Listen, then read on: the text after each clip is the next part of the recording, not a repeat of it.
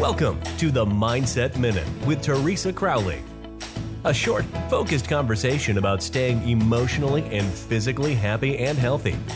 Now, here is Teresa. Thank you so much for joining me on the Mindset Minute. I am Teresa Crowley. This is not original thinking, but it might strike you as original feeling. When we look in another's eyes, are we looking into another's heart?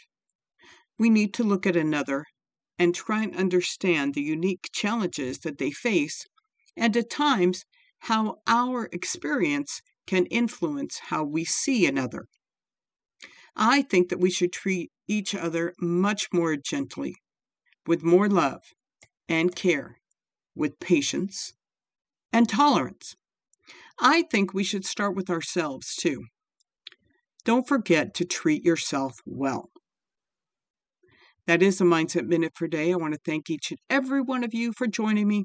I'm Teresa Crowley. We'll see you next time. Thank you for listening. We look forward to you joining us weekdays on the Mindset Minute with Teresa Crowley.